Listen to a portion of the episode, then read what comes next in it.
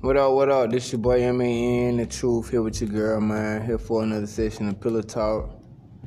Here to talk about situationships, relationships, and everything in the meaning in between. From parenthood to heartbreak, heart healing, relationships, separation, and all the above. Man, what you got on your mind? Talk to him. Hey y'all.